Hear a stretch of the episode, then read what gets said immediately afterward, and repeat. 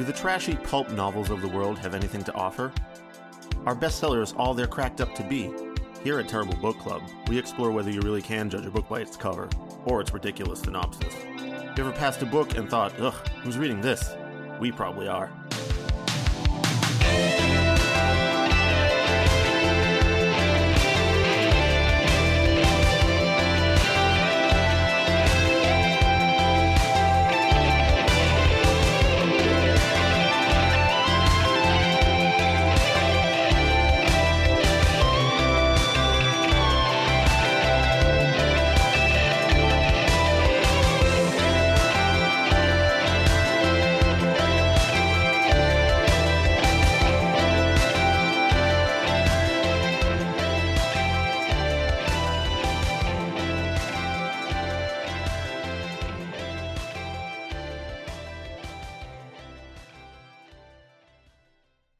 Welcome to episode 171 of the Terrible Book Club. I'm Paris and this is Chris.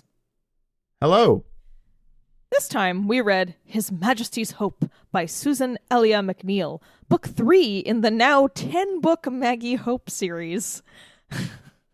wow. Wow. I really need 10 books of this. That's okay. Okay. I didn't expect it to get that deep. Uh, this was published in 2013 by Bantam Books, an imprint of Random House. This particular copy came to us through the magnificence of the U.S. postal system from our patron Eastern Swiss. They asked us to read this for their Patron's Choice episode this year, and it's hard to say no when you mail us a book. Uh, you know, it's like it's already there. We don't have to find it or buy it, and then it's then it's just there to guilt us into reading it. So good, good tactic, Eastern Swiss. It did stare at me for like two weeks before I was like, all right, I should read this. All right. Uh, uh, Eastern Swiss had this to say about His Majesty's Hope. I got a juicy one where a British tutor becomes a spy to fight Nazis, but neglects her duties, gets her partner killed over dumb shit, and never listens to smart people. Meanwhile, her half sister in Germany is a dumbass who tells her Jewish best friend to fuck off so she can take care of a hot pilot in her attic. Also, she's clueless about Nazis despite her mother being a top official with the party. Like, how can you know nothing about what's happening? It's implied that Goebbels sometimes visits her house. Like, come on, you know some shit. So, you know, we haven't. I, I don't know. Have we actually never read a Nazi book before? I mean, it's a it's a book about World War II. It's not a Nazi book. That's a different thing. No, I feel I like. mean, I mean, I what, sorry. What I was trying to get at is that we've that like we've not yet read a book featuring Nazis as like the ultimate evil, like a World War II book. I don't think we've done that yet, right? yes, Yeah. I, we have not touched that. We have not at all. Yeah. So wonderful timing. it was yeah, it was great timing. Um, all right. So if this is your first time listening to the Terrible Book Club, what we do here on this show is we read books that we assume will be bad based on their cover, title, summary, or some combination of the three. Sometimes, like today, we read books that our patrons, listeners, or friends recommend or mail to us. So we do the opposite of what most people do when they are in a bookstore or while they're browsing the internet and looking for something to read. Usually, this experiment results in a hilariously disappointing read, but once in a while, we do actually end up liking or even loving the book. Uh, in addition to our usual barnyard language, today's episode includes discussion or mention of Nazi shit, just all the Nazi stuff. You know, Nazis, it's everything they were Hey, doing. but uh, Guys, remember Nazis? I think we've heard of them before. yeah. Uh, but this one, this in particular is focusing on the eugenics fueled murder of children. Uh, there's also some like prison camp talk and minor violence.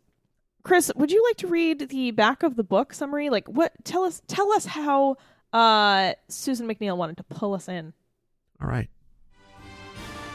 World War II has finally come home to Britain, but it takes more than nightly air raids to rattle intrepid spy and expert codebreaker Maggie Hope. Was she the codebreaker? Wait, yeah, that is second. not at all in the story. That is a lie. Her father is an expert code breaker. She is not. She is not Okay. a code breaker. Right. well, they fucked that up. Okay, back to this. Maybe it happened before. After serving as a secret agent to protect Princess Elizabeth at Windsor Castle, Maggie is now an elite member of the Special Operations Executive, a Black Ops organization designed to aid the British effort abroad. And her first assignment sends her straight into Nazi controlled Berlin, the very heart of the German war machine. Relying on her quick wit and keen instincts, Maggie infiltrates the highest levels of Berlin society, gathering information to pass on to London headquarters. But the secrets she unveils will expose a darker, more dangerous side of the war. and of her own past. Thank you, Chris. Uh, would you like to tell us about the characters and the setting? Sure, we got a little bit of that in the summary. We got our main character, Maggie Hope, British spy and tutor, and I guess codebreaker, but not. Yeah, I don't know. Not in this book.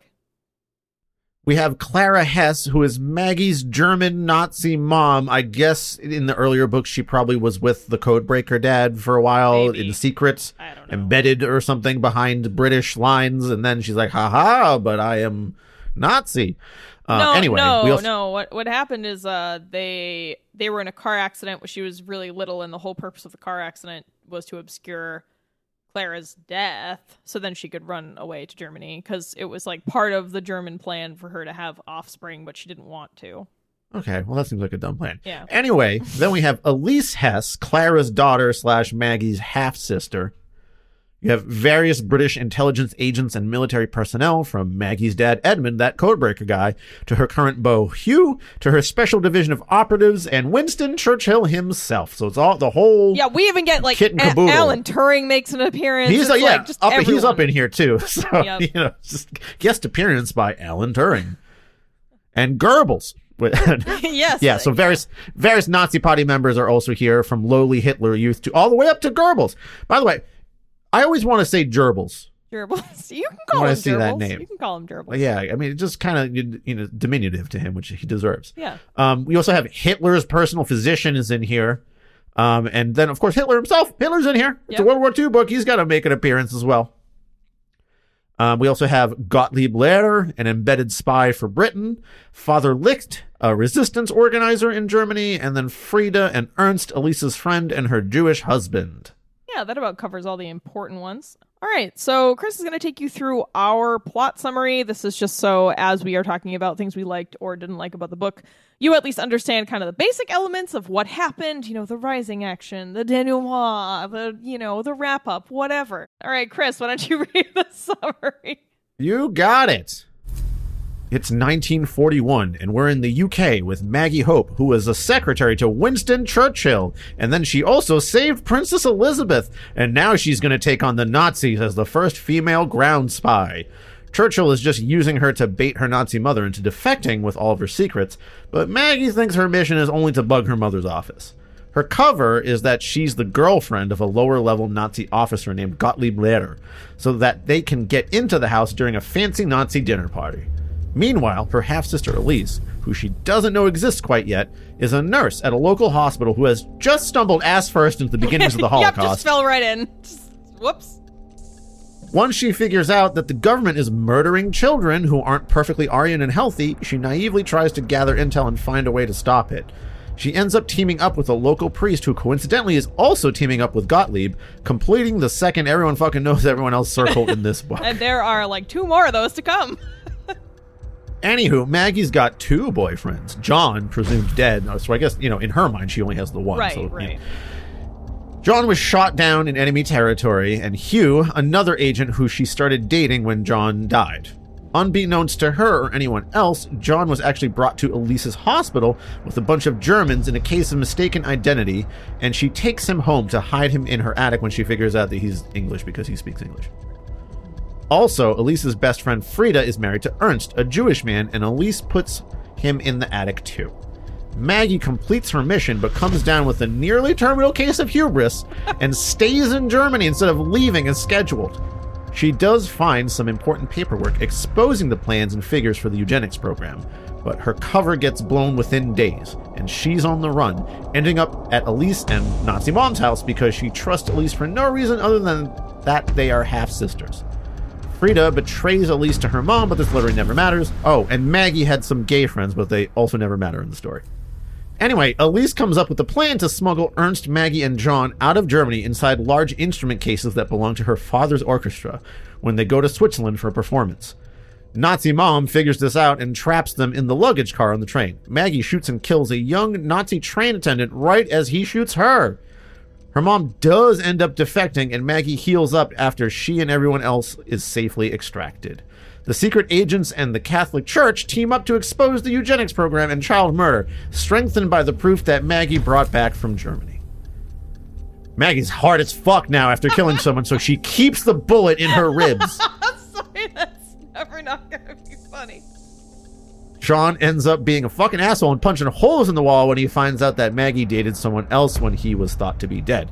Hugh is decent, I guess, but Maggie doesn't care now that she murdered someone and needs to go teach at the secret agent school in Scotland for a while. And The end. yep, just just ends there. And I guess then there's still seven There's more seven more books books after that. This. Why?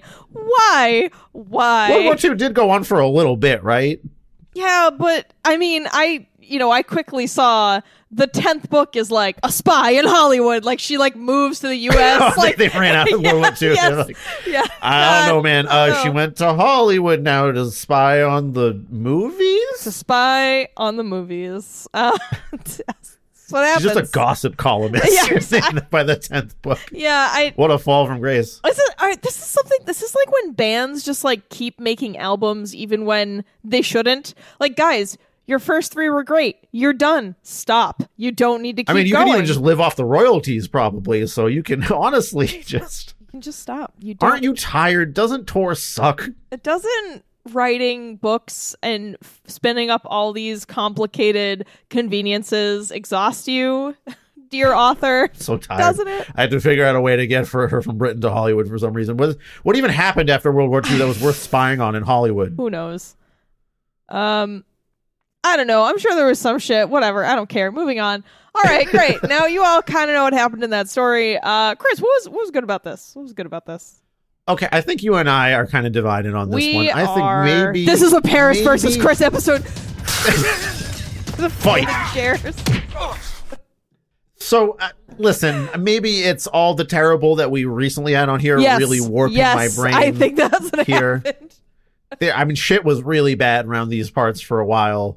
So this is just a popcorn spy thriller set in World War II with a high society infiltration flavor. If that sounds like your thing and you're not looking for too much depth, it's well paced. The scope is well contained until kind of the very end. And in comparison, again, comparison to a lot of the other stuff we've read this year, I find myself wanting to find out what happens next instead of begging for the torture to end. So I really, again, just gotta hang my hat on that very low hat rack over here where it's like I was kind of interested to see where the plot went. And that is fine. Sometimes that is not everything has to be, you know, a 10 out of 10 profound thing. Sometimes you want to unwind after work with your lady spy fights the Nazis thing. Yeah, I feel very different, so I'm just not going to say anything for now. All right, what's your next point?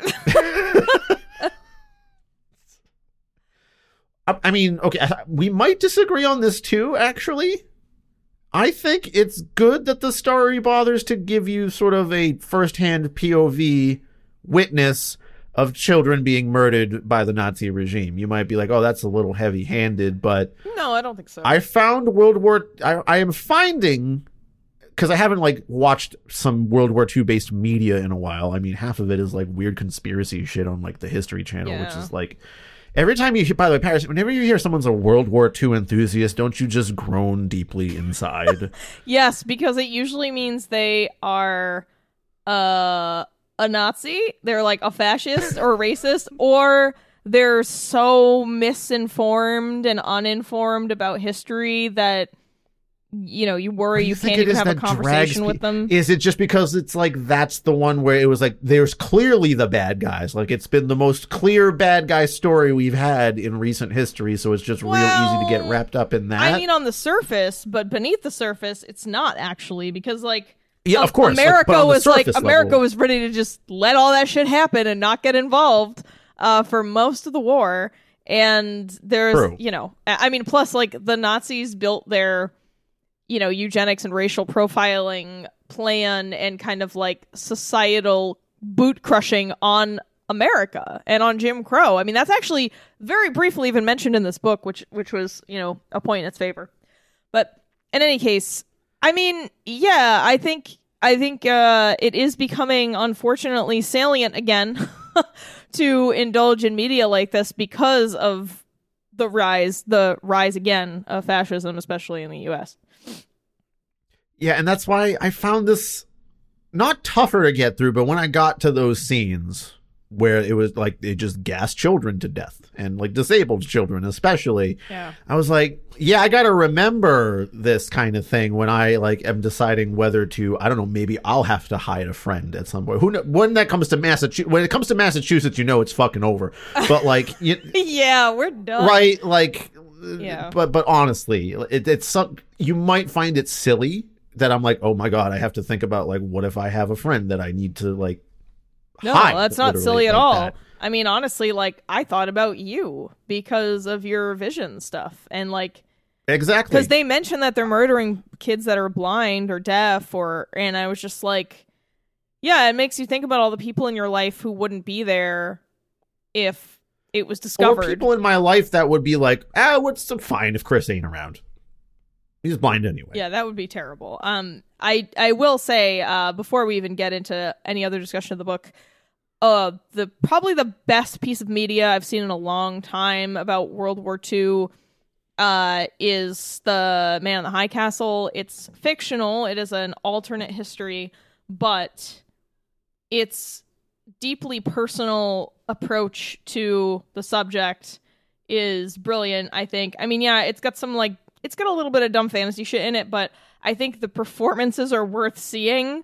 Um, like Rufus Sewell is just him in that show is like one of the best performances I think ever I've seen, and just how I don't know. I think it really gets it really gets to you. Um, you do have to sit through some annoying shit in like part of the first season. I personally think the main character kind of is annoying, but uh, it's worth watching through the end. Point being, and it's a really good kind of deeper slice than this is. This is like your real like this isn't even the frosting. This book, Mag the Maggie Hope book, is like the little rosettes on top of a cake. You're not even hitting that first Oh, first I don't even of like those. Oh, I'll be honest with you. no. Are you kind of like get out of here? I will eat frosting Paris. before I eat cake. Paris? No, like listen. The only good parts of the cake are the part under the frosting. Oh my god. Chris, our friendship's over. Listen, but That's here's it. the We're thing, here's the done. thing. Close I- up the podcast. Burn all the Fine, books. It's over. That, that's the thing. Thank you for listening to another episode of Terrible Book Club. Terrible Book Club is an independent podcast produced by your. Okay, like the part in between, like when you have like a two layer cake, that Mhm. part in between, which I know can also be frosting. Yes. I'm clear with that. But usually when it's something different that's not the frosting that's on top, that's the best kind of cake. And I, you know, you know what? This might be the c- type of cake that I always have for my birthday talking because boy, do they lay on that frosting thick in that one place that I've always been going for birthday cakes. Well, this is why I love your birthday because usually I can sneak a piece or two of that cake and it's great. but anyway, Konditormeister in Quincy, Massachusetts. Go check it out if you like cakes. Konditormeister, the German cake. Yeah. relevant. So that's how it's relevant to this podcast. Uh, yes. Anyway, back to what was good here. Yeah. Um, I think it's fine and probably good that we get the ju- like here. Here's what happened, bro. Yeah, I think that, uh, the, so. One of my points about what was good about this book was how the author seemed to do a lot of research for this, and it shows. There's like a decent attempt at immersion by referencing popular dances, music, brands, and customs of the times and places, you know, in which the story happens, and it also incorporates German language and um it really does a lot uh, from that from that perspective like in terms of incorporating proper and accurate historical stuff. Like even um we should we should mention i think it's important to say that the even though like maggie hope and elise and clara whatever are all made up um the priests who worked with gottlieb lehrer like gottlieb lehrer is, was a real person i mean i think his name was slightly different it was like it was like gerald lehman or something it was like a slight difference but um, That's kind of funny considering Alan Turing pops up in here, but you couldn't just give that guy like his spot. yeah i didn't i thought that was a little strange but she slightly renamed him what if it was like Blalin During Yeah. that showed up later instead? computer guy um but in any case yeah so the gottlieb character is essentially real and so are the priests that uh kind of unveiled the plot i actually didn't remember this part of world war ii history but that priest at that particular church uh, in berlin and a few other um cardinals who I think might have not been cardinals until after whatever, like higher up priest guys, they, you know, the Catholic Church was like, this is not cool. The wholesale murder of children be you know murder of people who are deemed quote unquote unfit. Like they were just not down with eugenics which like i i don't know. I mean i'm uh, frankly i'm kind of surprised. But they um so a bunch of them took a stand and they kind of they like distributed the same uh sermon to a bunch of churches. They like made public statements and wrote letters and stuff. And it culminated in actually the only time that at least is um noted by more than one source that people openly booed Hitler in public during this period. Um, Yeah, that's interesting because Yeah. when that scene happened in this book, I was like, "That did that happen? I don't know. That seems a little It bit seemed ham-fisted." really dumb. Telling me, it seemed Yeah. really dumb, but it was real. Um, yeah, in 1941, after like right after this had been, you know, kind of circulating in the public, he got off his train at some station in Germany, and at the same time, there was also a train loading up people to be murdered. I was part of the eugenics oh, program, Oh, and so everyone at the station, like when confronted with this insane juxtaposition, booed him and like and really just you know went for it mob mentality um I get. You know what? I gotta hand it to the German people right there because I feel like if I was in that situation, the best I would come up with is also booing. Yeah, So, and- like, I, and so I, it- guess this is what I can do. because so most of the time that was like that wasn't happening because he literally had fucking stormtroopers and like uh hitler youth and like a bunch of other i forget other um kind of groups to very uh roughly police people which is shown in the book i think quite accurately where you're just constantly getting stopped and asked for your papers and like no matter what you're doing. Um but this is like the only documented case. There i mean there's there is like some discussion that maybe during the 1936 olympics people booed him but i mean there were so many people also cheering that it, it's debated like it was kind of like a boo earn situation you're like were you saying we don't have the boo? booometer over here. No one really was taking that data right there. I was saying boo. Um, so, uh, they, they, yeah, they question you that way when you get back home. Yeah. Like we have this, this tape here. so in any case, uh, that this scene, even though Chris and I both thought it was ridiculous, actually happened. Like Hitler really did get cool. booed You know, out of a train your fa- station. again, again, point in the author's favor. Yeah. They did the research. Right. So you know what? I yes, I am the stupid one that has not like done a lot of World War II research because I, you know, the general points of like, don't do that shit, please, is not lost on me.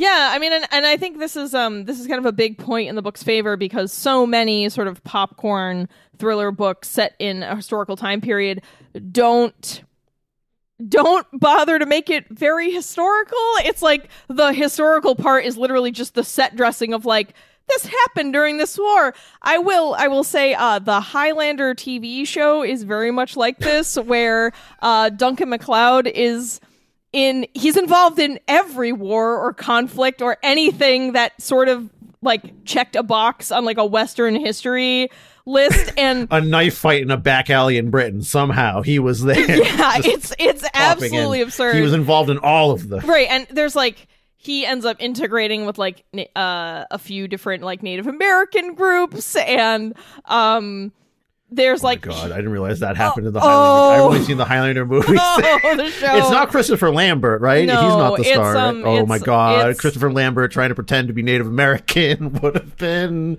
a piece to watch. No, it's um Adrian Paul, who is a martial artist, and he doesn't. He's like a vampire who doesn't age. He looks almost the same now as he did 35 years ago, which is terrifying. because he's a Highlander. Because he's a Highlander. You're right. He's he just got the Highlander. powers from the TV show. uh, but this is that's like a great example of bad historical fiction where the main I mean, character Paris- is just inserted into. what? Sidebar: Imagine being actually immortal, and they make a TV show about immortals, and you're like, I can do that. I can act. I can just. I just won't tell them. Ah, yeah, and you're like, straight. just- You're like, because by the time anyone finds out, they'll all be dead anyway. So whatever. Wow, he really got like the immortal vibe down. I, I just we have to. I know he's like new and like you know he's not unproven, but like I I feel like he was immortal. There was like an He act- just took a glass and like scratched his arm in it for like just to like impress us. wow, he got stabbed right through the abdomen. He was fine the next day. That's that's we're just not gonna think about it. Uh, it's like lightning. well, no, that would be Fucking that would Queen be if is he, playing in the background. if he died. Yeah, God. Oh, God. Can we talk about how good the fucking theme song is? All right, if y'all haven't heard the theme song for the Highlander TV show, it's "Princess of the Universe" by Queen, and it's fucking sick. it's so good. I I walk around my house just just like being like I am immortal. Da, da, da. It's very addictive. Freddie Mercury had like extreme Rob Halford energy on that one track. I feel like, And well, you know like that Judas Priest kind of like yeah, and you know super powerful. Well, and it's funny you say he had Rob Halford energy because there's definitely a line about like having sex with women in that song, and it's very confusing. it's like, why is this in here? What is happening? Oh, right. I guess because this is All for a. TV show about super masculine sword men. Okay. Anyway, that's the good stuff in this book. Unless you had anything to- else to add, Paris. Oh, I was just gonna say, uh, just in terms of basics, like it was clearly edited, as you already pointed out. The pacing was great, with one glaring exception we'll talk about in a moment.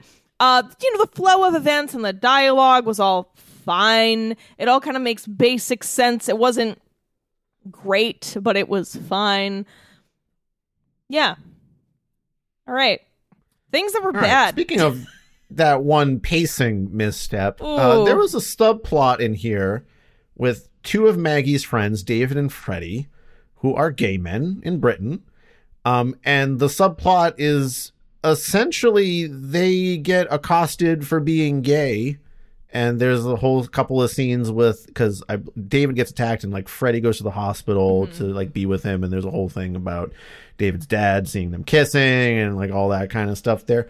It largely seemed unnecessary because it didn't have any bearing on the broader plot. At all. Maybe this is like something that will come into play or was in play in the earlier books, and like you want to see what's David up to here. Yeah, right? I don't know, but I agree. I mean, you you your note says it was a C plot. This was like an E plot. This book already had four other things going on, and then there's also just random chapters about these two, and it's like every time it happened, I was like, why are we here? I hate this. Why are we here again? I don't care about these characters because they're they appear so briefly that you there's I mean, I didn't even develop a connection with the main character. Never mind these like E plot guys. Like I, I, yeah, it was I guess a great the point- I think the point is to show that Britain also had its share of bigotry, as any country still does. Right. And I don't know, maybe to sort of, not that I'm saying it was like both sidesing World War II or anything, but it was, you know, it was just making uh, made perhaps a little point about like, well, it's not like Britain was always the good guys and everything all the time.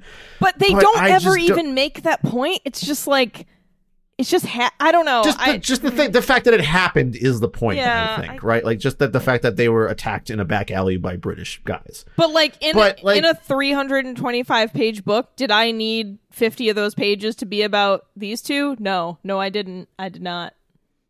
Yeah, especially if you if you're trying to make that point, and I'm guessing there, I'm I'm just completely guessing Yeah. that that's the point of the inclusion there. If you're trying to make that point, and as we mentioned before, Alan Turing pops up in your book, basically to just walk into a room and like hand the solution to a code problem because like you can just accept, well, Alan would have figured that out, I guess. Alan, he walks in and he's like, oh, I understand this code, and just solves the issue and hands it to Maggie's dad. So if you're gonna have him in there for that one scene, why not use him to show some? Because Yeah, he was a victim of that. So I feel like he would be have been a better opportunity. But again, I'm assuming that David and perhaps Freddie were in earlier novels, and you want to keep them in there just for a uh. brief moment and be like, and this is what David was doing I- at this time. I think you make a great point, and even if Dadi- David dated, even if David and Freddie were in the other books, they don't have to be in this one.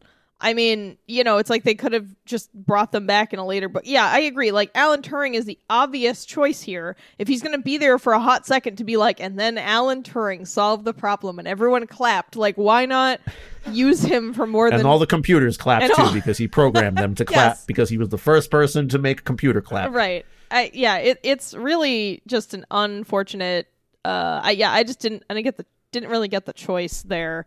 Um, this like look, my biggest problem is this is like this is like the safest book we've ever read. It it it feels like a YA book because there's zero nuance. We don't we do not get like the regular people being frog boiled into radicalization. We get literally Goebbels and the head of the child murder program slapping nurses in parking lots and people who have been radicalized but have no depth and we have like no investment in their characters so it doesn't matter. The reader also is never trusted to infer anything. They have to be shown it like kids getting gassed. Like if okay, if this is like Babby's first experience with World War II historical fiction when you're like 10 or 12, fine. This was fine, but I thought this book was for adults, so I was like a little confused because the language is like really simplistic and I just I don't know, it's just a really if this is for younger readers, great, but that's not I think that's not what it is, unless I'm wrong. I don't know. I could check the internet. What does the internet? I, I say? mean, like the sort of the steaminess with Maggie and certain people, I felt was like, I mean, that's in YA fiction too. yeah, and it was, and it was very much like they he inserted his penis into her outside of the sock hop in the alley. Like it's really that clinical.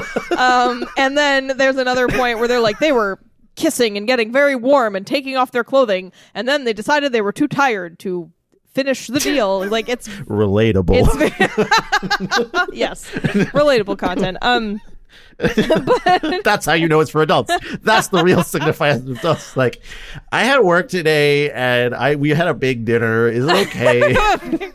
dinner. You just want to watch TV for a bit? I am really not sure if this is uh if this is classified as YA or not. I don't know. Is it, I mean, do we have like what is really the classification for that? Like, what who decides? Um, I feel like you always have to have like some kind of shapeshifter or supernatural or vet. Like, there's got to be one of those elements in there for it to be YA. no, that's. I mean, that's. Uh, I understand what you mean, but no, not necessarily. I'm just checking the like Amazon, like you know, it's like all the categories something is in. Why don't books have like the the video game maturity rating system? It's like, is this E for everyone? What's the deal? is this X? It's an X game. That's that was EO, I believe, or AO What- was like was the that? designation for like adults only. I believe was like the only Oh. like five games ever got that. Like the one that was about uh riding a BMX, but your character has her tits out. Oh, like that God. one game got. Why were humans? It was called BMX XXX. Oh, I can't. That's like the one game I remember that got an AO rating. Oh Jesus. Um no, this is this is ranked in historical World War II fiction, espionage thrillers. I guess it's not supposed to be YA. Just I think it's for grown-ups, Paris. This is for grown-ups. it doesn't feel like it's for grown-ups though. Which is why I kind of had a problem with it. It just felt really yeah, really simplistic. Like the lang- like it I guess I'm trying to say That's that what I mean when I said popcorn, right? Yeah, it- like we the- don't really get the language too in depth. the language isn't artful yeah there's really not a whole lot of depth um so that was my main issue but i guess i don't know i guess there's plenty of adults out there who maybe haven't engaged with this topic like i said chris and i both learned things from it so yeah i guess it's it's not the worst thing in the world it's just not you know if we're talking about our experience reading the book and if we liked it or not as individuals i i didn't love that i wanted more from the book in terms of both language and sort of depth of character and and kind of emotional internal struggle. It, it definitely lacked that for me. Um, do we want to move into like plot stuff that was kind of weird, or just character behavior that was kind of weird? Sure. I mean, that seems to be the next best section for us. All right, so you may remember from our brief plot summary that Chris read earlier that there was a line saying Frida, Elise's friend who is married to the Jewish man, betrays Elise to Elise's evil Nazi mom. And that I I cannot explain why that was even in the book because it's there for about 2 pages. It literally never matters because uh Frida tells Clara like, "Oh, I know Elise is hiding people in the attic, and if I, you know, if I tell you this, then you have to promise to save my husband or whatever." And Clara's like, "Oh yeah, whatever, sure." But then Clara defects and doesn't do anything with that information, so it just dies before it even goes anywhere. So like the inclusion of it, I question why. Why add this needless layer, especially when Frida has no reason to betray her friend? And the the wor okay, the the worst part about this whole thing is not even that it doesn't matter and that like the motivations are questionable for the character, but that um Frida is like Elise is so naive. I, I can't believe she thinks she's going to be able to do anything to solve this. Like, they're killing German children, whatever. And then, like, a few hours later, she's like, okay, so if I tell the evil Nazi what I know about someone hiding two random insignificant people, they'll totally let my Jewish husband live, right? And fuck my friend who has helped me a bunch of times. Like, I.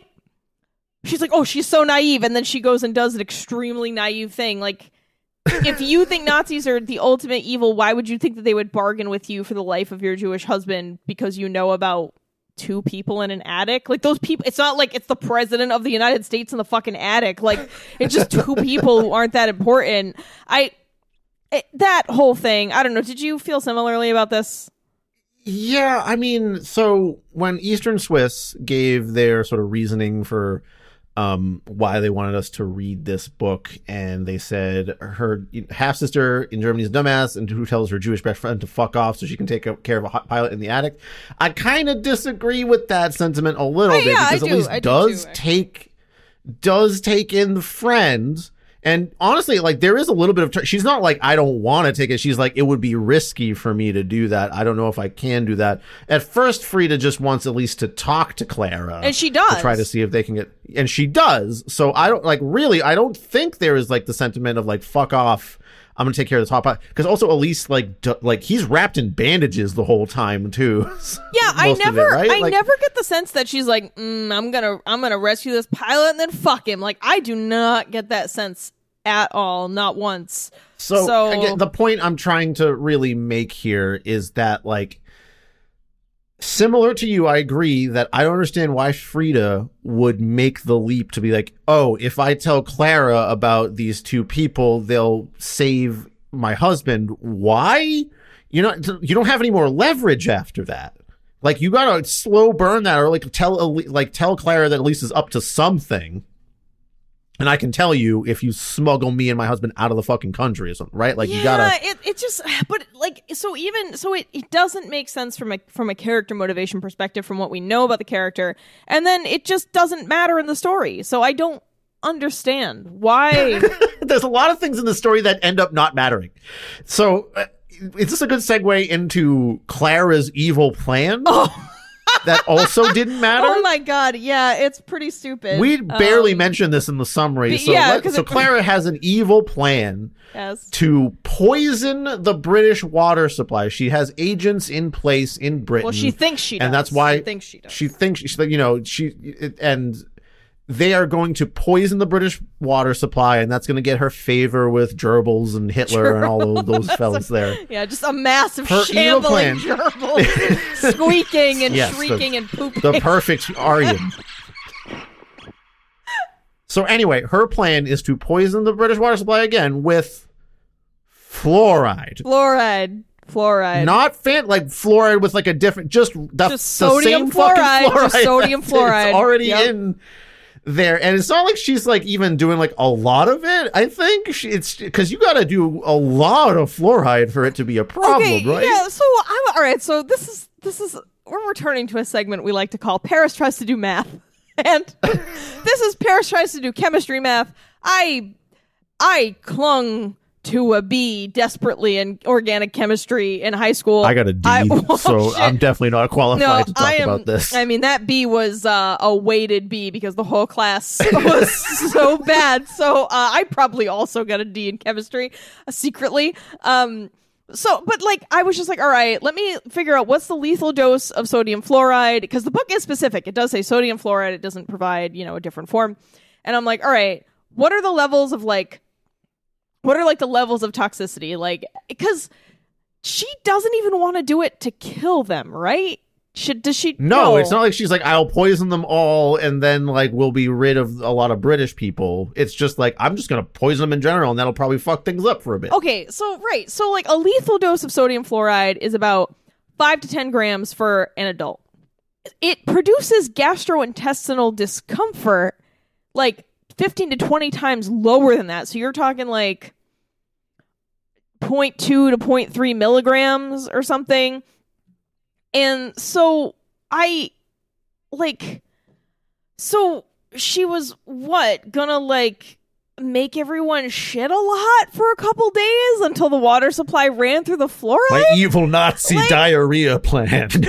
Sorry, we I, I should say drinking water has 0.5 so half to 1 milligram per liter for tooth hygiene. So that's like not a lot. I guess it can it can produce discomfort at like several times over that. Like you'd have to go like 15 times that to produce any sort of like You're like standing Stomach over the. British water supply thing with like barrels and barrels and barrels of, I guess, pure sodium fluoride, Yeah. just like shaking it in there. Like, I guess this will be enough. well so that that's the- Across multiple, it, like, right, like you have to get it into so many spots. So they said that they were going to poison nine municipalities.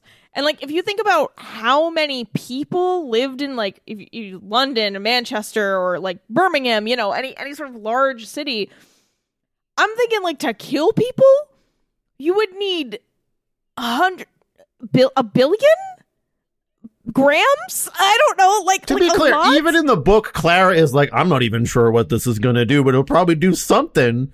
And like in the end, it's probably like she probably just gave him enough to have stronger teeth. There's some kind of British teeth joke Yeah, in here. yeah. Or something. But like, why would you make your master villainess's master plan also stupid and not matter and probably benefit people a little bit if it's pulled off? Yeah, I was confused by that too. I mean, and there's always, I mean, and this is like, there, there would, there are like, um, there's a common rumor that like, oh, Nazis use fluoride to control people's minds in the war. They did not. That is a myth. That did not happen. Fluoride does not produce mind control. Um, there are negative effects of fluorosis, like when your body takes in too much fluoride over time, but it makes your like bones disintegrate, which is terrible. Um, so it's not great, but like it's not gonna make you a puppet. And also, it takes a fuck ton of fluoride to produce that level of. Um, Is that what the harm. dentist is doing to me all the time? Is that, is that like coming back out there and I'm like, I must floss for two days and then stop immediately after? Chris, it sounds like you need fluorosis. It sounds like you actually need a heavy dose of fluoride. Um, but in any case, yeah, we were talking about like how why did she think that anyone could transport and deploy that much sodium fluoride in nine different locations? In, in I just I don't even know. So you'd have to fly in big ass planes full of sodium fluoride and then like hope that you hit the water tank when it was open. I don't it just feels like and like you said for what? For what? To make people poop a little bit more? Like I like the British are like, you're literally bombing us from the sky, and she's like, ah, but what if we were also giving you diarrhea? I mean, I guess, I guess that does suck. It's more. not great, right? Like I, I would not like to be in both scenarios at the same time. In fact, if I had to choose one, it would be the diarrhea probably. yeah. And like being bombed and having diarrhea sounds like a terrible time. Yes, but I imagine that the water supply, like the water supply, would like flush itself out in a matter of a couple of days. I mean, maybe I'm incorrect about that, but I just this whole thing, yeah, I'm like, I don't get why this. it's like her brilliant choice. plan to like gain favor with like Hitler himself. Well, and shit. after she had already fucked up twice, I forget what she had done twice before, but she had she had kind of she was kind of already like on the outs and she was like, "Ah, yes, I must do one great final plot to be the ultimate Nazi blah ha ha." And then it's this and you're like, "What?" I- they'll all shit themselves. It's Very like, briefly, you just maybe two days Change of clothes and you're fine. Yeah, I just- I don't Yeah, I and I'm also confused as to why the author made this choice.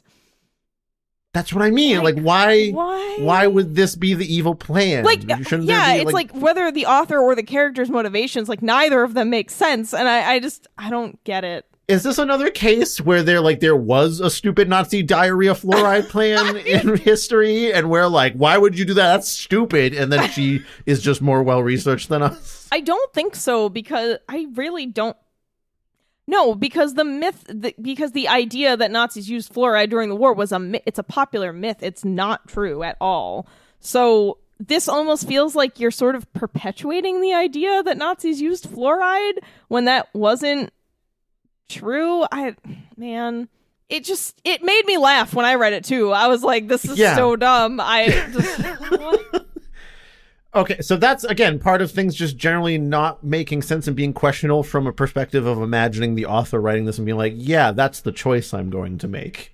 there's another like major thing that we hated we both hated about this book is everyone being related or knowing each other conveniently in everywhere you fucking turn like maggie's it's maggie's mom or her sister or her dad and then it's like her half sister is like rescuing her boyfriend and it's just i i can't i can't handle this It ruins the scope of things that have like Yeah. a bigger scope. Like, right? 'cause, like if we if you're ta- starting to get things into the higher levels of like Nazi hierarchy and stuff like that, just always bringing it back down to this very personal level feels incongruent to me. Mm-hmm. So if you're gonna do a story that involves these higher ups, you probably want to involve like a lot of disparate people from different social circles and functions within both Britain and Germany at the Right. same time. So when you kind of make it like, oh, it's kind of like this one family that's at the center of everything, it really dilutes it. If you want to focus on one family, you kind of have to remove it, I think, from the super high stakes stuff. Like th- that has to be affecting them instead of like them being in the middle. Right. Like, what are. I just. Think about it. You have Maggie, who worked for Winston Churchill and saved Princess Elizabeth, and then her dad is a notable British codebreaker spy. Her mom is a notable super high up Nazi like sort of cultural officer. She's an opera singer, which I think we forgot to mention.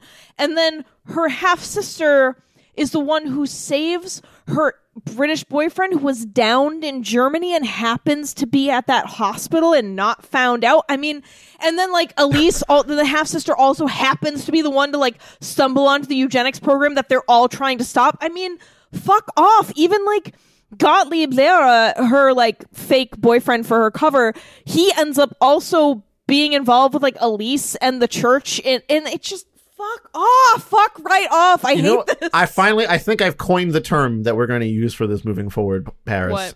This is plot nepotism, is what this is. Plot nepotism. Keep getting family members involved in the Well, shit because I mean, you already had your foot in the plot door. yeah, it's like. Yeah, it's like family members or just people you know. Somehow they're all involved in this massive wartime spy conspiracy thing, and it just sucks. Like, it just it makes me fucking roll my eyes. It makes me not care. And it really, to be honest, takes me away from the historical stuff because all of the characterizations and the plot nepotism is happening. It makes me feel like, well, none of this has to be real, which is, I think, why Chris and I were like, no one booed Hitler. That can't be real because, like, because all of the trappings of how the people know each other and are connected seems so fake that it makes you doubt the actual historical facts in the book, which sucks. That's not how I want it to be. I want to trust the historical facts because the author clearly put a lot of time and energy and effort into researching and integrating the stuff in, but then it just doesn't really stand upright atop the plot nepotism, as you put it. Like it's kind of wibbly wobbly, and it just makes me go, eh, I don't really care about this. And Yeah. yeah, it's so unbelievable and stupid. I don't understand the motivation. Like, I'm sure this author could have written a book where that was not the case. Why? Why do this? And again, you could also just make it like people that you are friends with, or you know, because certainly, especially, I think I only mildly disagree with you on some of that resistance stuff, where it's like, oh, Gottlieb is also involved with the priests and everything.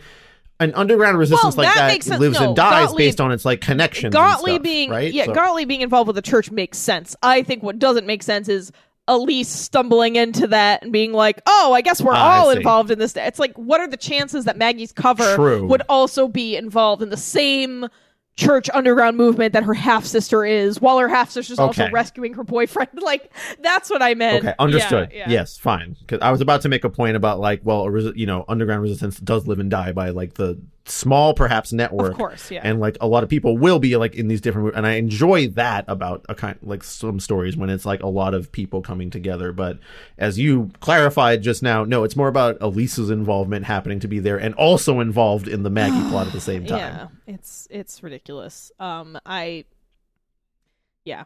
I, I hate it. I hate it. It made me it really was like a huge this is like a very large point uh, against this book for me. I just found it Especially when. Elise doesn't find out about the Holocaust because of the involvement with her mom. She stumbles into it like investigating some weirdness at her hospital. Yeah. Yeah, I guess that's a good way for us to talk about Eastern Swiss's point when they wrote in asking us to read this is that yeah, like how the fuck does Elise not know anything when like Goebbels and her mom are having an affair probably and like he's always at the house hanging out and they're always having these na- Nazi dinner parties where they're like, "Yeah, fuck the Jews" and shit. And it's like you're not going to you're to tell me that no one was like, "By the way, we're murdering people like the eugenics program." I just yeah, I find that hard to believe as well that Same. that would not have come up at some point. They definitely weren't hiding it even in the book. No. Like Goebbels was walking around be like, we really got them net like, you know, it's moving forward. And Elise would, would never have like piped up like, what are you talking about? Yeah, and I don't really see how you wouldn't connect the dots because the one of the big parts of, you know, the Third Reich was we want to make the race pure, you know, not that obviously I'm not endorsing any of this, but this is like this was their really top billing with the Third Reich. Yeah, they were like, "Yep, you got to be like healthy and strong and and real white and blonde or brown haired and blue eyed or something." And it was very obvious that like if you were I don't even want to say disabled, if you just weren't ex- if you weren't like whatever the pinnacle of health and perfection they thought you were, um, whether it was because you were blind or deaf or had a disability or you know i don't know maybe maybe you honestly just your hips weren't formed the right way so you couldn't give birth to children. Like all anyone was considered lesser and i and like you know you weren't able to have like certain jobs or whatever so i don't get why yeah it doesn't make sense to me that by 1941 like this is this is Mhm. deep in like hitler was elected in 33 right is that right i think it was 33 and before that you know this movement was gaining steam so you're like you're pretty deep in at this point like if you don't realize that we're Yeah, murdering people and again, it's, for being it's different very top billing on all their party materials and things like that. And I just don't see how. I guess it makes me feel the same way as when I hear a certain type of person that really is like, oh, all these types of people should just move away and you know figure it out somewhere else not around here. Like where do you think that's gonna end? Yeah. Do you really think do you really think that they'll just leave naturally and you won't have to deal with them any it's going to end in murder.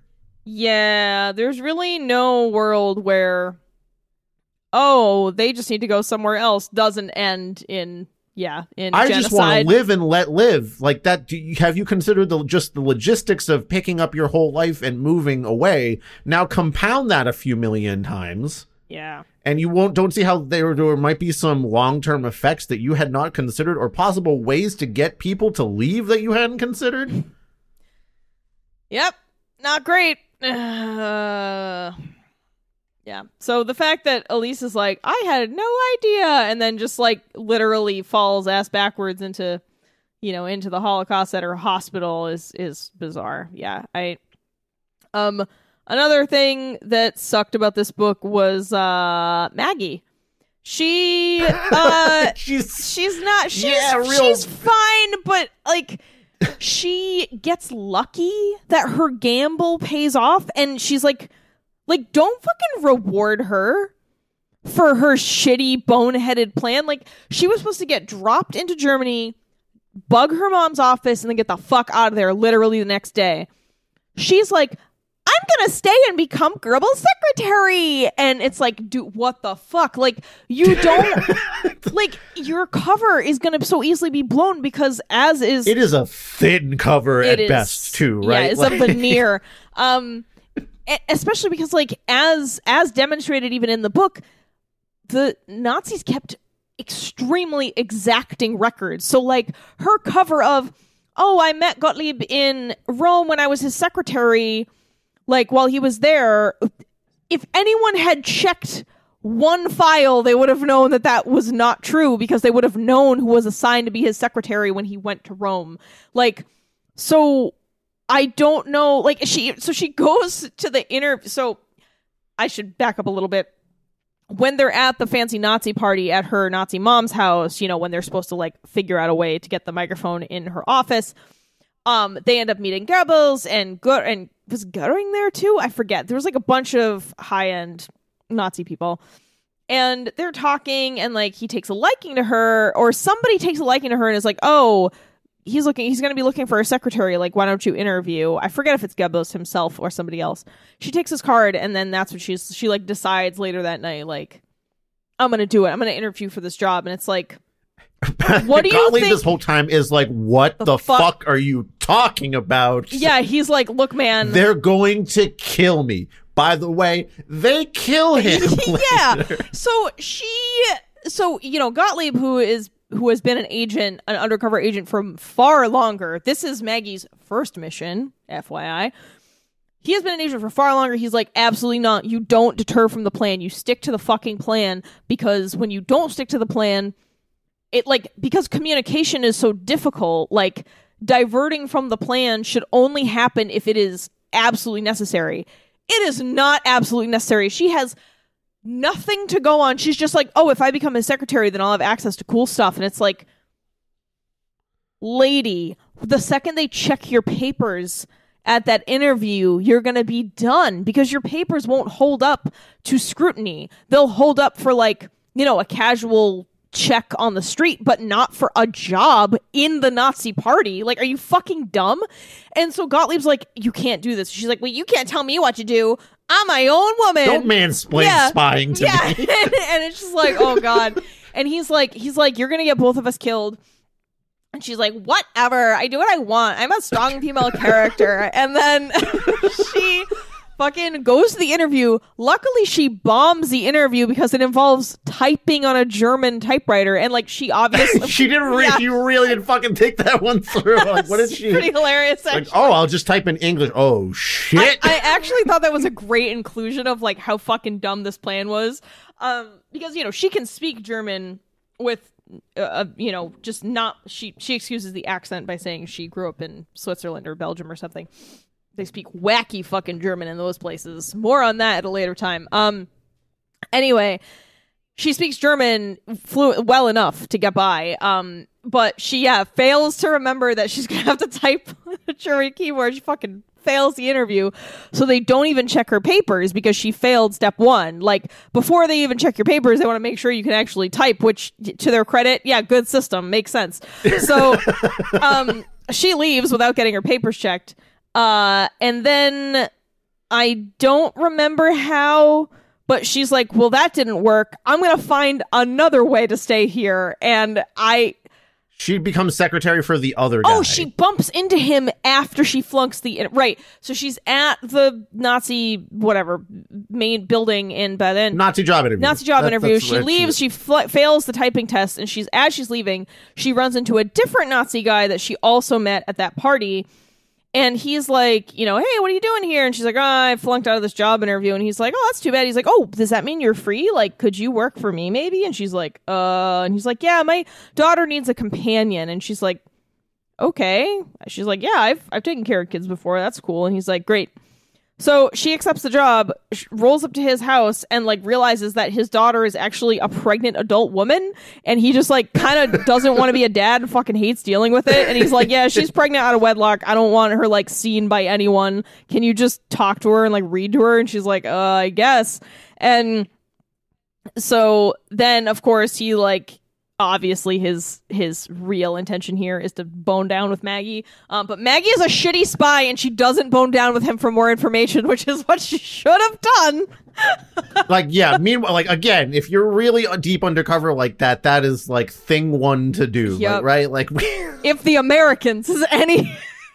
Is any no, it's just a TV show, but um, i thought you were gonna say like that's the american thing to do is fuck for information I mean, yes, it's it's the American thing to do. It's also the uh, Americans right. TV show thing to do. if you want to be a true patriot No, but seriously, sex is sex and fake relationships are used in spying. It is a component. that's spy 101 I yeah, it is like. a That's- component to to spycraft. And so when she turns him down, I was like, "Damn bitch, you gonna die." But then, but then she actually it turned out to be the right decision because then she she's like, "Oh, I have menstrual cramps." And he's like, "Ugh, I'm a man. I'm scared of blood, I guess." And so I'm a Nazi officer. Ew. Um and so she goes up to her bedroom and like immediately dis- tries to disguise herself and like jumps out the window and runs down the road. Um I mean, I guess and then- when your plan was that naive to begin Yeah. with, that's probably about Yeah, as good as you can it- get for an escape route as well. It's true. And then like moments after she's run away, like an SS van like pulls in the driveway because obviously people found out about her shitty cover story not I like real. to imagine that the dude just like after he she turned him down, he just called. Yeah, he was like she didn't even fuck me. Can you just come here? And they're like, "Yeah, I'll be right over, man." like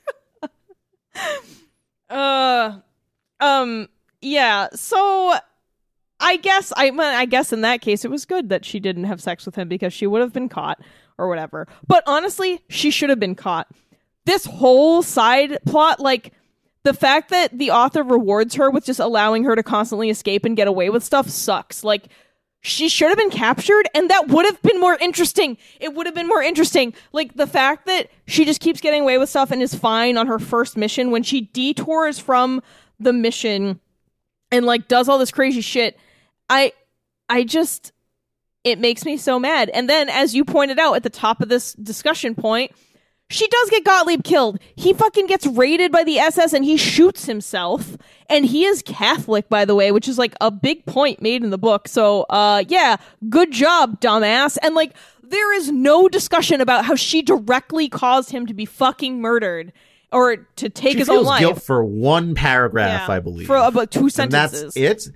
That's the price she has to pay for fucking up. Is like a little bit of that. She's more guilty about the person she directly shot. Yeah, the kid that she shot. But that was a train. Nazi, like a member of the Nazi party. Like she somehow feels more guilt about that, uh, aside from getting the like clutch spy that's been in there for like almost a decade or something. yeah, this guy's been spying for a couple years now, and she ends up getting him murdered and his cover blown, which is also shitty because that could also mean blowing the cover of everybody else in that ring he was a part of, including Elise and the priest. And, you know, that, I mean, that priest actually does end up getting rounded up and dies on the way to, uh, Dachau. Is that, is that, is that one of the, I think yeah. so, yes. And that that is actually truly what happened. I don't know. Part of me is like, well, yeah, you obviously you need to have some things going wrong in spycraft, but like the main character always getting away with everything, even though it's her first mission and she's like twenty, sucks. Like I I don't think.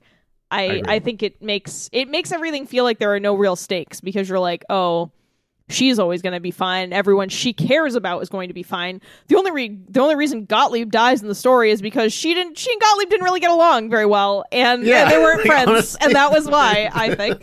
Um, let's see. Do we do we got anything else here before we close out? How about the code knitting? Oh, the I mean, code I, I knitting. feel like All right, so this is certainly a thing, Yeah, right? there- I'm, I'm sure perhaps there's a way to do this. Yeah, there is um there is a tradition of knitting Morse code and other types of code um among spies supposedly according to brief internet articles I read. So this is a real thing, but like the amount of information that Maggie was supposed to be conveying via Morse code in the book is absurd. Like there were whole there was like two whole long sentences and i was like there is no way you knit that in morse code into some scarf or something next to an old lady in a park because you would have had to i mean morse code is dots and dashes for every letter there's a series of dots and dashes so like how would you have written out those two enormous sentences? She would have been there for eight hours, fucking knit until till dusk. Like, I, I get, I get some, you know, I get doing like a couple of words, sure, but Yes. what was or like just a simple yes no. yeah, Or like you know. like a direction, a town, like this person go here or something. And I think it is cool, but yeah, the amount of information as conveyed through the book was a little. It just made me go like that doesn't really make sense. I don't know if it was necessarily Morse Yes, code in the. It was okay. Yeah. I thought they had some like unique knitting cipher that only that that was the only way I could Uh, explain I like how she got two I don't sentences think out. so. Hang on a second. I can check. I have the book. Yeah, now she called upon her memory of Morse code to alternate knitted stitches with purls and drop stitches. Translated. All right. read Mission accomplished. Staying in Berlin. Great opportunity. We'll know more by Monday night. That is a lot. That's a lot of Morse Yeah, code, that's a lot in Morse code. Um, meanwhile, like the lady knits back affirmative, which is fine. Like that's, but like, yeah. but like mission accomplished. Staying in Berlin, great opportunity. We'll know more by Monday night. That is so many words, even whether German or English. Like I, I'll be honest with you. I don't know how fast you can knit. Maybe there's like a really, really fast way to do that, and you could maybe do it in an hour. But that seems tedious when you could just boil it down even further. Yeah, I mean, and especially because Maggie was like, "Yeah, I can knit. I'm not great, but I can do it," and it's like Yeah, she's explicitly not Right. uh, like the world's best. She's not a speed knitter. She's not, the, you know, that Yeah. Finnish competition where you're like trying to knit while heavy metal plays behind you or something. What is that called again? Yeah, of course we all know about that, Paris. Forget. it's a thing. Um. Anyway, uh, yeah, it seemed like they maybe, yeah, like it could have just been a couple of words and not like three whole sentences. it is just far fetched. yeah, it doesn't really make sense, especially when they get approached while they're sitting there knitting by SS. I don't know SS or you know whatever. Uh, I'm not sure. Hitler Youth, I think. Whatever the whatever the you know the rotating Hitler ghoul squadron of the day is. Um, Yes. and they even get approached while they're there. So it's like if you know you're going to constantly get you know hassled like why sit there why sit there for any longer than you have to i guess is the point but yeah i don't know i guess i guess uh, morse code knitting is a real thing it's a real thing all right. Well, Paris, do we have anything else to add? Um, there are just a couple of stupid things. We we kind of laughed a little bit about leave the bullet in uh, at the end. Like Maggie, everyone's like, "Yo, you really should get that bullet out of like where your rib is," and she's like, "No, I have to have it as a reminder." It's like, no, you don't. Fucking take the bullet out. Don't. You're gonna like that's someone that says that like day one of like because they're still on the morphine, right? And they're like, I'm fine, I don't feel nothing, I'll leave it in. And then like week later, they're probably like, take the, yeah, yeah, take the yeah. bullet it's out. not gonna be good. I, that just seemed like a really stupid thing. Like I don't know. It just made it. It just added an element of lameness to a book that I already felt was like teetering on the edge of lame. Um, second thing that was just kind of random was I can't believe how much of an asshole John was because okay, they talk about how Maggie's first boyfriend, who she really loved, like died. You know, he was shot down. Um, it, it- right right at the beginning of the book, and how sad it was because they had been seemed like they had been together for a while, and like she went to the funeral with his family, and how hard it was for her to move on. And then when they're like reunited after they get back and everything, and they're like, you know, they're kissing, and then that's when they realize like, oh, we're a little too tired for this right now. Um, but then she the next day she's like, oh, I got to tell him that I like dated someone else while I thought he was dead, and he flips out because he was like, I can't believe, like basically he says like I want our first time to be good, and you're like, wait a second you never fucked. Y'all never fucked. How long were you dating? And like i can't believe that this john guy was like i have a claim on this woman. You guys never even consummated the relationship. Like again not that everyone has to be that way but it's clear in this book that like that's you know we're working under these kind of regular ass um constructs here of relationships. And i just like blew my mind that she was so broken up over this guy and they had dated for so long and she was like close to this family but they'd never fucked. And I was like what? But then the guy that she dates while you know after John dies in her mind she several months later starts dating Hugh and like she and Hugh have had sex numerous times and I'm like okay then what the fuck then like so I yeah, don't- you didn't have a problem with it. It wasn't like some kind of like I like to I want to save Yeah. myself for marriage purity thing. I don't know made no sense um also sucked that yeah, I did. that John was like that Yeah, I an asshole. say. He literally punches holes in the wall when he finds out that she slept with someone else, and it's like, bro, everyone thought you were dead. Like it was very clear that your plane got shot down in enemy territory. Like what? You really? He's like, I waited. come back he was like, I waited for you. It's like. Yeah, it's not like you had a lot of opportunities to fuck ladies when you were dying in a German field and then in a hospital convalescing and barely aware of your surroundings as you were for half of this book. Like I fuck off, man. I yeah, it that's that's really a strange turn because like, I was trying to operate from like okay, it's like the 1940s and perhaps people have Right, you know right. a little bit more sort of reserved about that, but you're right that she it's not a problem with her and Hugh. So No, and I actually, I, can't I actually think there was a pretty healthy depiction too of Elise, who we didn't talk about this because it didn't matter to the story. But Elise actually wants to become a nun. But before she's like, she's like, yeah, I'm gonna, I'm gonna do it like after the war's over. But she's like, yeah, but you know, before I'm a nun, I was looking to fuck dudes, and like that's when she and her friend are like in the alleyway next to the jazz club, and it's like he pulled his penis out, and they they did it against the wall or whatever it says. Um, so yeah, on top of that, okay, John, you're leaving to fly a plane in war. yes, in a war, you're leaving. Here's your girlfriend you've been dating with for a while. You don't want to.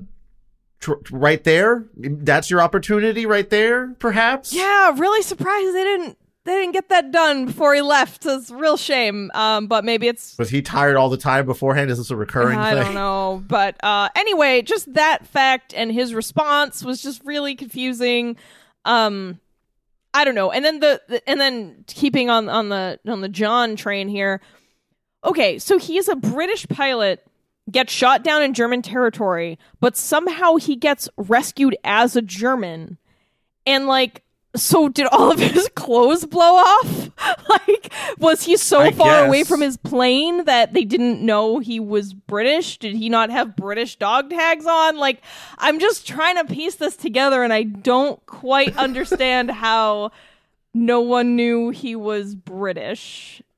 It doesn't say like he's extra burnt too. Like like if he was like very burnt, like perhaps like his clothes really did come off, and like then he couldn't talk for a while. He was. I mean, I guess he just shut the fuck. He I mean, was so if they're saving you, I wouldn't. Yeah. Yeah, I wouldn't speak up and be like, "I'm English," Right. and like get, immediately get killed right there. So, like to be clear, I'm not. My beef isn't there. It's just that how does he not get identified? You're right. His insignias or anything identifying Right, must so have been burned away. He must have been and he was injured, so he didn't throw it off. Right. So like he was I mean it seems like he was pretty seriously injured too. They don't really get into any details about what happened, but he was pretty seriously injured because he was like not really with it for weeks and and you know and on morphine and stuff. So clearly his injuries were pretty extensive, but yeah, so he would have had to have been found like nowhere near his plane. Uh his dog tags would have had to be ripped off. His clothing would have to be have been gone. Uh, So I don't so he was naked. I mean, what you don't know is that he, yeah, he likes to fly nude. He's a he's a birthday suit. yeah. So like all of that is it's just not comfortable. I just chafe all the time I- if yeah. I'm not like I, I. You don't understand. so I know these World War II planes have like an open canopy, but I'm fine up there. yeah, like nude flying is the only. I mean, of course, you know, of course, dog tags can like get caught and ripped off, but I, I guess this is another case where it's like so many things would have had to line up for this to have happened, and I. Uh, I mean, just give me a line when he like finally regains consciousness that he's like, yeah, I threw my clothes away and I, I had just enough energy to like stumble away, and then I succumbed to my injuries. yeah, after that. or or like, um, I was already wearing a German suit because I was, you know, like if he was also a spy, it would have made more sense if he was like, oh, I was already in like German outfit in a German plane because I was like a spy. Then that would have made plenty more sense. I like I I just I don't know. I really had a hard time with that part. Um l- lastly, uh I'm just to say this last thing that I found kind of bizarre in the book. It actually made me wonder if the author was a man. Um at the very beginning of the book, when we're first introduced to Elise and Frida, they both are nurses at this hospital in Berlin. And the scene is them starting their shifts, and for some reason, they're like changing to the point of nudity into their nursing It outfits. is, you know, European Yeah. over there. They're they look more comfortable and less uptight than we no, are. but like, why you gotta change to the point of nudity to get into your work scrubs? Like, that doesn't make any sense. Why you gotta take Once again, they like to nurse nude. It's really just yeah, I guess nude, they're, everyone's a nudist in this book, and everything just makes a lot more sense. Um, and so they're changing, and they're like, Hitler booed while Yeah. naked. so anyway, our first glimpse into Elise and Frida's friendship is them changing into their work clothes at work, I guess before their shifts start, which is also kind of strange. And they Nurses do and that. like I don't know. I always see I know nurses personally. I always see them going in in their scrubs. So I don't know. That seems There's got to be some that do it yeah, maybe, the job. maybe but- fine, which is fine. But anyway, this this isn't really the point of my issue. My issue is I just I'm just trying to cut off the um actually comments underneath the Yeah. YouTube upload. That's yeah, all I'm doing. Frida is like, "Oh man, your boobs are so great!" Like she talking about how much she loves Elise's boobs, and I was like, "Oh, that's that's kind of funny. That's kind of strange." I was like, "Well, it's not." the most unheard of thing like sure you know if you're if you're european and nude I, i'm sure europeans talk about each other's body parts it doesn't seem that weird but it was like a little bit of a weird thing to put in the book and then a few sentences later they slap each other on the ass before their shifts and i'm like okay who was this scene for like like why was this like this I honestly felt that way too. I thought like, oh, are they like involved in a relationship, and that's going to be kind That's of what I story, is, thought. Like Elise is like being persecuted for for her That's like, what I thought, proclivities or too. something. But no, no, no. It's just like this one-off random like, wow, we're hot nurses. Like, it felt like the start of a porno. Yes, I heard. I gotta be honest I heard the you. porno music behind me, like starting, and I was like, "Why is this opening like this? This is really strange." and um, so yeah, really questionable, sort of a questionable um combination of things, right? If any one of those things had happened on their own, I wouldn't be. It wouldn't be as like. I, I'm like as uh you know are we about to start? What do you mean? You don't compliment your friends' boobs and slap each other on the No. butt all the time No, I don't. before work I shift? don't because that's. I, I mean, I guess if you and your friend have already established that that's things you do, fine. But Sure. I, again, just that in the that can be ha- be happening in a friendship, but it's just you're right, a little. Off. like in the context of this book too, that's like so sanitized for all the other kind of romance and sex stuff. It was really odd to have it just start with like two naked nurses talking about their boobs and slapping each other on the ass. like, okay. All right, Susan MacNeal, if that is your yeah, real yeah, name. I really hear like the wah wah guitar and like the loud Yeah. bass like turning up slowly. So, um, just a just a scene. So, funnily enough, Chris, I had the same thought. I was like, "Oh, Elise is gay. Elise and Frida are like are lesbians," and then it wasn't that, and I was like, "Okay, I guess." We just accidentally added this porn intro into Yeah, this I mean, book. I'm sorry, look, it, look- it spilled into my book. Yeah, and I mean, I just thought it was funny because it, it did it did kind of make me laugh and and you know produce that kind of reaction. Obviously. People have different levels of comfort in their friendships. It's fine. If you want to talk about each other's boobs and slap It's each other on the ass, it's fine. I'm If not it's saying it's bad. yeah. I just thought it was kind of odd in the context of the larger book. That is all I'm getting at. That's that was also my point. If you like slap at each other's boobs and talking about how nice an ass you got, go for it. Like if you've established that, sure. Oh, all right. Well, now that we've uh, slapped this plot on the ass, what what do you think, Chris? Can we fix it? Okay, uh, you, this again, this is our point of disagreement. I feel like we're gonna get in a big fight at the very end of the episode here. Where like it's fine. I think this book is Gonna get a fine. I'd give it like a seven out of a.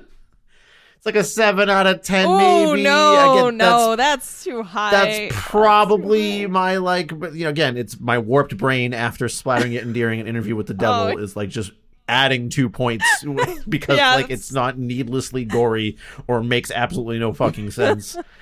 I what I mean by seven out of ten is like this is probably enjoyable for the type of person that wants like I just want another World War II spy thriller with like this high society lady flavor. Mm-hmm. And so I I would drop the David and Freddie plot and sort of make it less about one single social circle. yeah, it'd be great. It'd be really cool. That that's all I really need. And I would this is fine. I, I think we did forget about one good thing about this is that it did flip perspectives a lot, which is something we both like in books.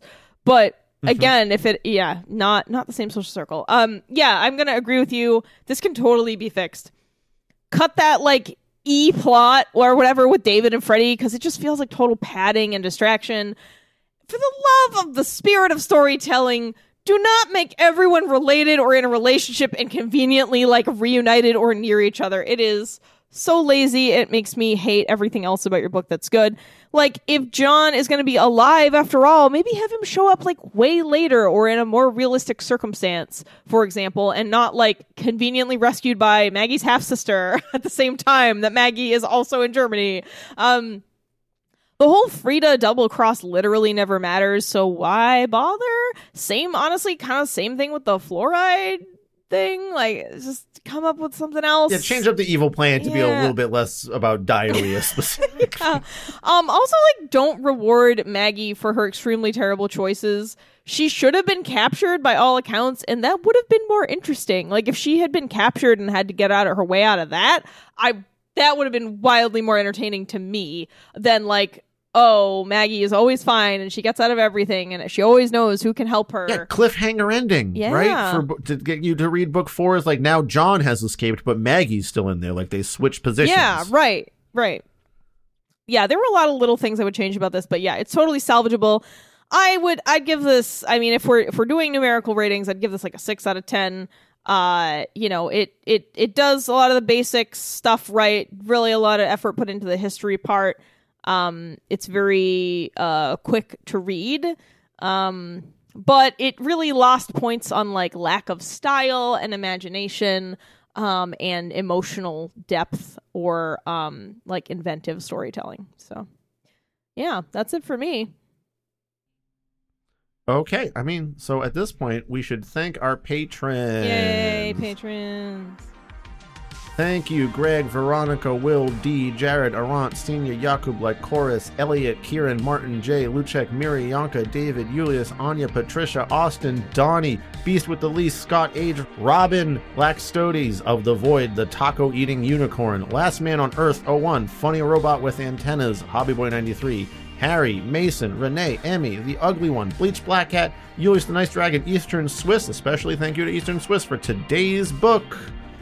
Rudy Bo Booty, and our Ko-fi donor Kiwi thing. Thank you so much for supporting the show and for sending us books to read. I mean, yeah, even if they're a little bad. Thank you for sending. Yeah, seriously, uh, Eastern Swiss, thanks so much for sending this in. It was really, it's always really fun to get a package from patrons and to get a book sent to us. Um, and I thought, like Chris said, it was just a perfectly timed recommendation, so we were able to just slot it right into the schedule this year.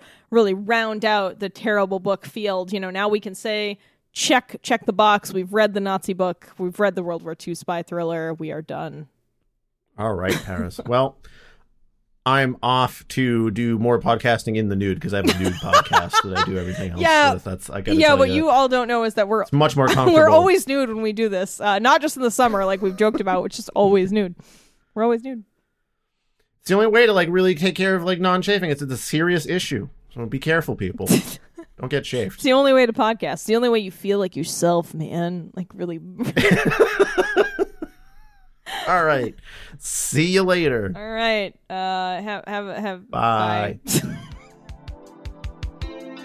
Thank you for listening to another episode of Terrible Book Club. Terrible Book Club is an independent podcast produced by your hosts, Paris and Chris. Sound design and audio editing by Chris, with sound effects and music by Epidemic Sound and sometimes also Chris. Our theme song is Kiss by Yearn, which is, you guessed it, actually also Chris. You can find more of his soothing synthy sounds on Bandcamp at yearn.bandcamp.com. Do you want us to review a book of your choice on the show? Do you want access to some extra audiovisual weirdness? If so, become a patron at patreon.com slash terriblebookclub. You'd like to send us a one-time tip instead, you can do that at ko-fi.com slash terriblebookclub. You can also support TBC for free by sharing the show on social media, following our accounts on YouTube, Twitter, Instagram, Facebook, or Goodreads, telling your friends about your favorite episode, or by leaving a review on Apple Podcasts, Podchaser, or anywhere else on the internet. To send us book recommendations or your adorable pet photos, send an email to terriblebookclub at gmail.com.